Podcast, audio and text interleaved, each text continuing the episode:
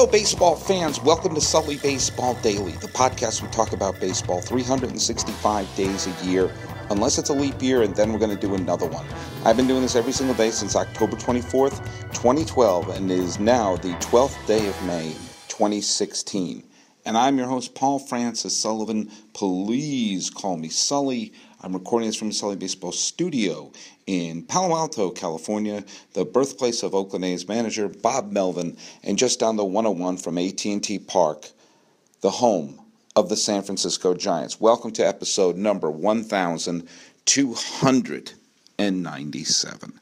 And I know I have at least 1299. How do I know this? Because I have two evergreens in the can and by the end of today, I should have two more. I'm trying to build up my evergreens. Do you know why? Your pal Sully is going to go on a vacation pretty soon. Your pal Sully is going to go away. Your pal Sully is going to go on a trip. And on that trip, I want to focus on being with my family.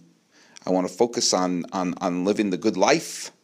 And, you know, if I if I do manage to record a podcast or two, that's great but I want to be able to have that not be a, a priority for me. So I'm, I'm, I'm loading up. And by the way, uh, if you have a, a Sunday request that you want me to do, let me know. Let me know as soon as you can because I am intending on basically having about two, weeks of Evergreen podcasts going up while I'm on my vacation. So I'm going to need some Sunday requests. I'm going to need some topics to talk about, and I have a few uh, few uh, emails that I'm going to read. So if you want to be old school, as I say, and send me an email at info at sullybaseball.com, let me know. Let me know, and we should have some fun doing that. Um, I want to just sort of bring up something that's been going around. Uh, on on the Boston.com, which is I guess that's the online version of the Boston Globe. There's a headline that caught my eye the other day, and it said, If the Red Sox tried to trade for Mike Trout, who would they have to give up? Now, I know I'm not, I've been asked to not talk about the Red Sox as often as I do, but I'm going to bring up just for this one point. Who would the Red Sox have to give up for Mike Trout? I said, Oh, this is interesting. And I thought it would be probably you know, Moncada, Vinatieri, um, probably Jackie Bradley Jr., probably Dustin Pedroia, probably a deed to Fenway Park, uh, probably the Celtics, Tom Brady, uh, sequel rights to Good Will Hunting, to Mystic River. All of Ben Ben Affleck would have to make all of his films in Anaheim. I mean, it would be it would be insane. They would have to recut Cheers that no longer took place in Boston, but now it took place in Anaheim. They'd have to send the town of Medford. You know, they'd have to send every Dunkin' Donuts to Orange County. What are you talking about?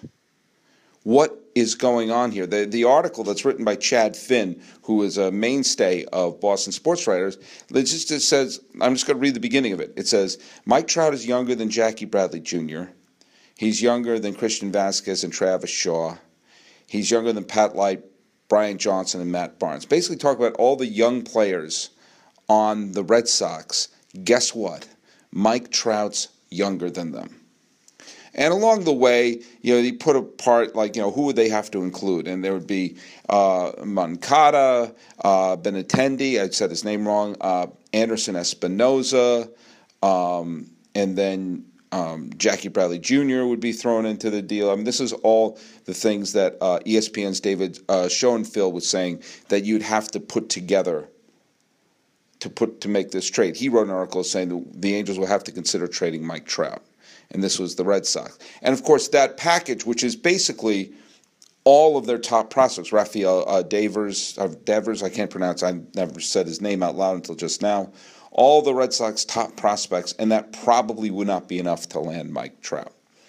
They would have to gut their farm system to bring in Mike Trout. And in the end, both teams would look like, what are you doing? The Red Sox don't have a farm anymore, and the Angels have a bunch of prospects in exchange for the baseball player who was whose abilities and body were formed on Mount Olympus by Zeus, by Hermes, by Hera, by Poseidon, and by Ares. All of them united their Olympian powers and created Mike Trout, and that you would trade them for prospects. Um, I, am going to say this. I am not a. I, I, I make no bones about the fact that I have team biases on this podcast. I do not pretend to be unbiased, but I am objective. I'm not an Angels fan at all. Uh, I tend not to root for the Angels in the postseason unless they're playing the Yankees. Uh, I, am not a fan of them. Um, I'm a huge Mike Trout fan. You cannot like a player, or you cannot like a team and still like a player on said team. I am clearly not a New York Yankee fan, but I was enamored with El Duque Hernandez when El Duque played for the Yankees. You know, I mean, when Shaq was on the Lakers, it killed me because Shaq is one of my favorite sports figures in history. And seeing him on the Lakers was like, oh, come on, I don't want to be a Laker. When he was with the Heat and he won a title with the Heat, I loved that because, oh, I can root for Shaq. I love that. You can root for an individual player even if you don't care for the individual team. Now, Mike Trout is a player who I, I love to watch play. There's a handful of players that, when they're up, I watch. Absolutely. McCutchen is one of them. Giancarlo Stanton is one of them. Bryce Harper is one of them. I love watching Felix Hernandez pitch. I love watching Felix Hernandez pitch. I like watching, I love when he's healthy, watching Jose Fernandez of Miami. Love watching him play. Absolutely love watching him play. I love watching Bumgarner pitch. I love watching Pedroia play. You know, there are certain players who I, I love watching whenever Jose Bautista comes to play. I said, Oh, I'm, I'm, I'm on. I'm watching it. Hold on. I'm going to watch me some Bautista. And so that the, you know, there are individual players in this game, even though I primarily root for Laundry, that I love watching. And Mike Trout is clearly one of them. And Mike Trout is putting together. I mean, he is, how old is he? He is, according to baseballreference.com, the single greatest website in the history of planet Earth, he's just over 24 years old. And I would say he is almost halfway to a Hall of Fame career. If he has an elite season, and guess what, cousin? He's off to an elite season already. If he has an elite season, that means he will have five seasons of playing MVP caliber baseball. Five. He's 24. Which means he just needs to, at that point, he just needs to sail the ship into port, not get hurt, and pile up some decent numbers because he's already had that stretch where he's an elite player. You know, he is putting together the type of career that is, you have to kind of stop and, and appreciate every inch of it. You know, I mean, his career total so far, according to um, BaseballReference.com, would put him alongside of players like Monte Irvin. You know, and some players who had big long careers like Pete Reiser. But that's saying like that's comparing his career now, what he's done now. He is not yet 25. When you take a look at similar players through through age 23, I've made this point before. When you look at the players who have put up numbers similar to Mike Trout through this age, you have Mickey Mantle, Frank Robinson, Ken Griffey Jr., Hank Aaron, Miguel Cabrera, Orlando Cepeda, Jimmie Foxx, Mel Ott, Vada Pinson, and Al Kaline. Assuming that Miguel Cabrera makes it to the Hall of Fame, that means he is most similar to nine Hall of Famers and Vada Pinson, who had an underrated, top heavy career. He's the best player I've seen play since Griffey.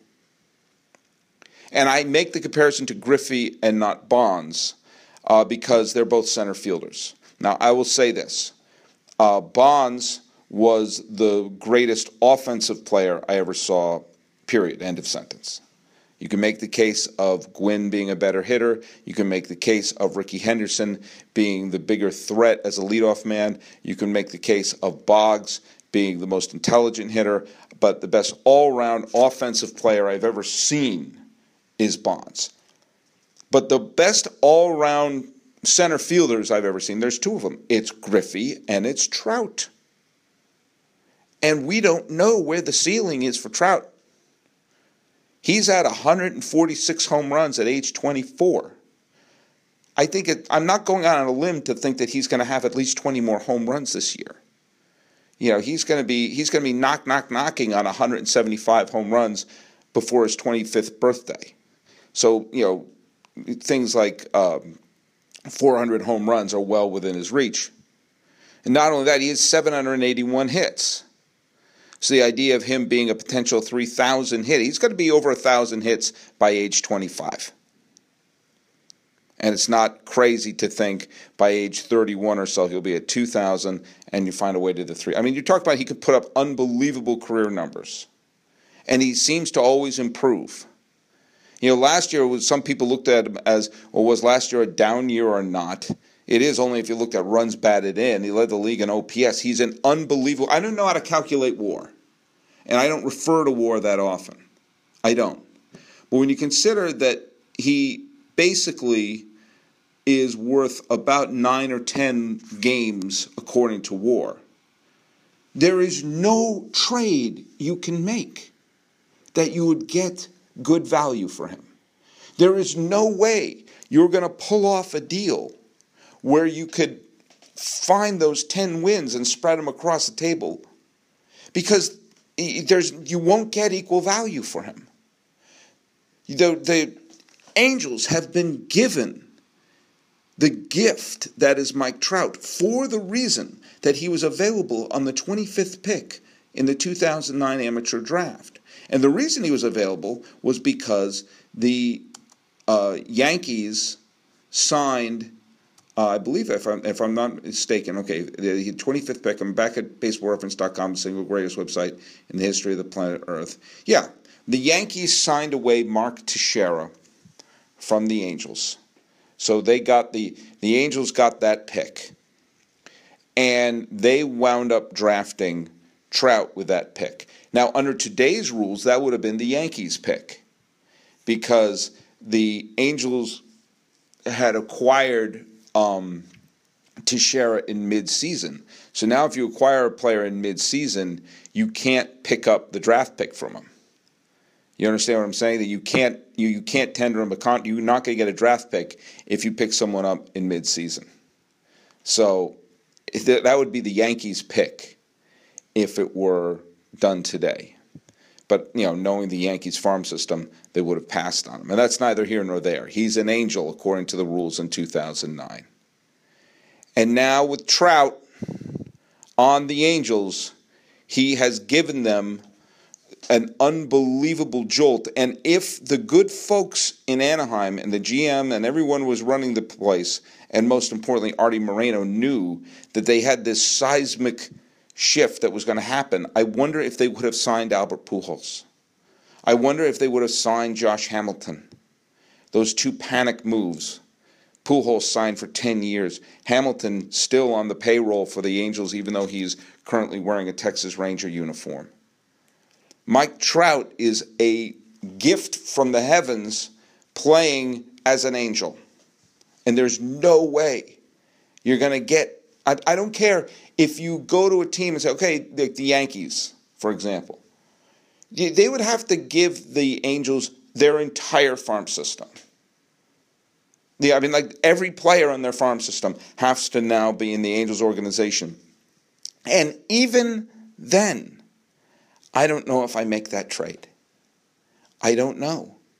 Because I don't know if there's anyone in that system who will equal Mike Trout.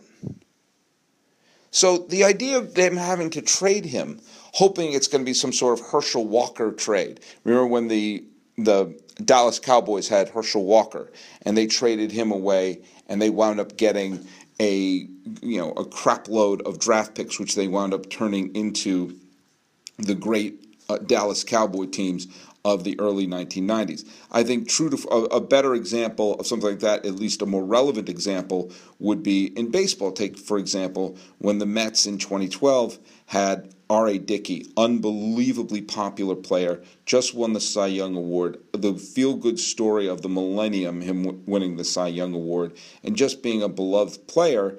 But it was clear that they were not going to go far, even with him there. And so they traded him to the Toronto Blue Jays, and they wound up getting several players, including Travis d'Arnaud and most importantly Noah Syndergaard, who both, I mean, Darno is was a good solid player from in last year's team that went to the went to the World Series.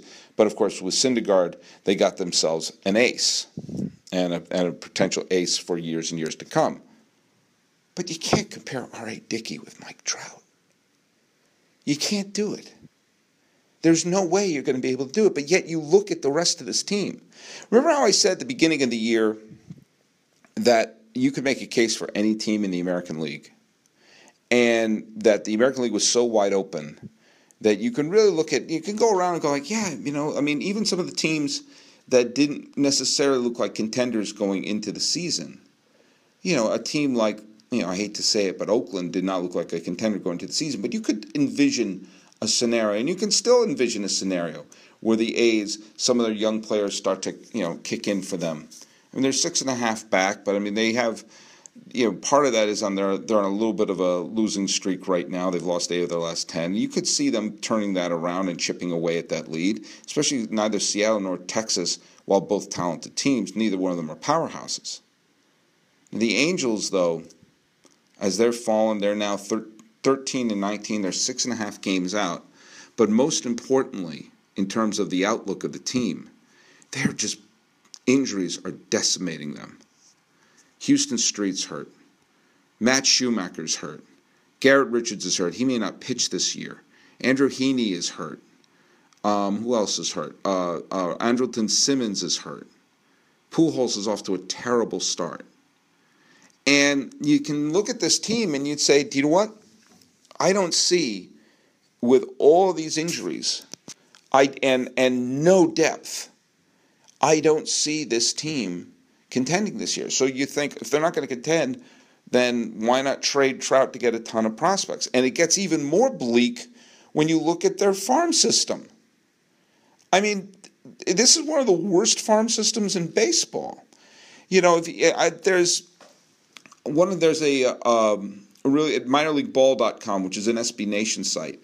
They do a thing where they grade the prospects, the team's best prospects before the season. A prospects are elite.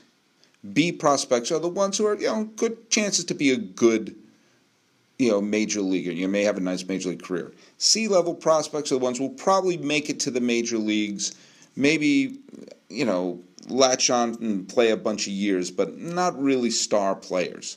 Their top prospect, as listed, was Taylor Ward, who was rated B minus, and he's in, played in single A ball. The top prospect in the entire system is looked upon as someone who is, eh, he might be an okay major leaguer, but there are no blue chip elite prospects coming through this farm system. They got Gotch. And the team that's playing right now is Mike Trout. And it might as well be Mike Trout with actual trout. Actual trout flopping around may be healthier and more productive than this current incarnation of the Los Angeles, California Angels of Anaheim and Orange County. So I think the thing they should do is think about trading everyone not named Mike Trout. When you take a look and you see that Hector Santiago, he's 28, not a great pitcher, but you know, he's a major leaguer. The pitcher who I would really look at is Jered Weaver. Now, Jered Weaver's not off to a good start. And Jered Weaver, who a few years ago was uh, a Cy Young contender, you know, he was a top five Cy Young contender in 2010, 2011, 2012. put together some great years, was a solid pitcher as recently as 2014 when the Angels won that, that one division, the one taste of postseason that Mike Trout has ever had. But this year, Weaver had a good, you know, started off okay. He's actually, to be fair, he's really had only two very, he had two bad games. He got clobbered by Minnesota and he got clobbered by Milwaukee. So, okay, I'm not going to go too crazy. He had two bad games. But he's also going to be a free agent. And chances are, at age 33, the Angels are not going to offer him a contract. And chances are he's not going to be worth a long term deal.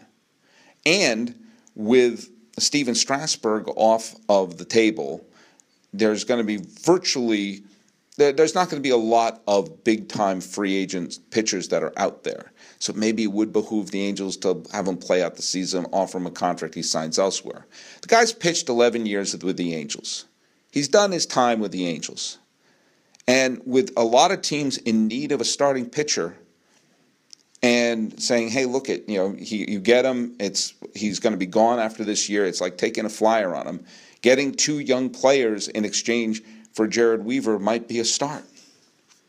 Getting a one or two young players in exchange for Hector Santiago, or when he gets healthy, Huston Street, might be a start. See C.J. Cron, it might be a start. What I'm saying is, it may behoove the Angels to really start to look at this team and think, you know what, there are a lot of teams in the American League that are on the cusp of contention. And there are several teams in the National League where you say, man, it's going to be tight in, in the NL West, it's going to be tight in the NL East. The wild card race is going to be bananas. We need ready major league players to insert into our team. Why not Joe Smith? Why not Fernando Salas? Why not take a page out of what the Astros did a few years ago? Why not say, hey, look at uh, Yoenis Escobar, you need a third baseman? Teams out there that need a third baseman? We have one, a major leaguer. You know, Cole Calhoun, you want a major league outfielder? We have one. And to sit down with Mike Trout and say, hey, look at it, it's not going to happen this year. But if every player that I just said, just think if every player, Yoenis Escobar, Cole Calhoun, um, Huston Street, Fernando Salas, Joe Smith, Hector Santiago, Jered Weaver. Let's say, on average, they get one good minor leaguer for every player that I just said. Obviously, you want to go for multiple. Obviously, if you're going to trade Jered Weaver, you get, hope you get more than one. If they get one good player who's in Double A and is going to be ready to come to the major leagues in a year or so. That's what they need to do because their farm system doesn't have it. And this team's not going to do it this year. And you're wasting Mike Trout. You have to sit down with Trout at that point and say, look, it, it's not going to happen this year. But you are not only the face of this franchise, you are potentially the face of baseball. And he is signed through 2017, through 2018, through 2019, through 2020. And you say to him, Mike, it's going to be rough this year.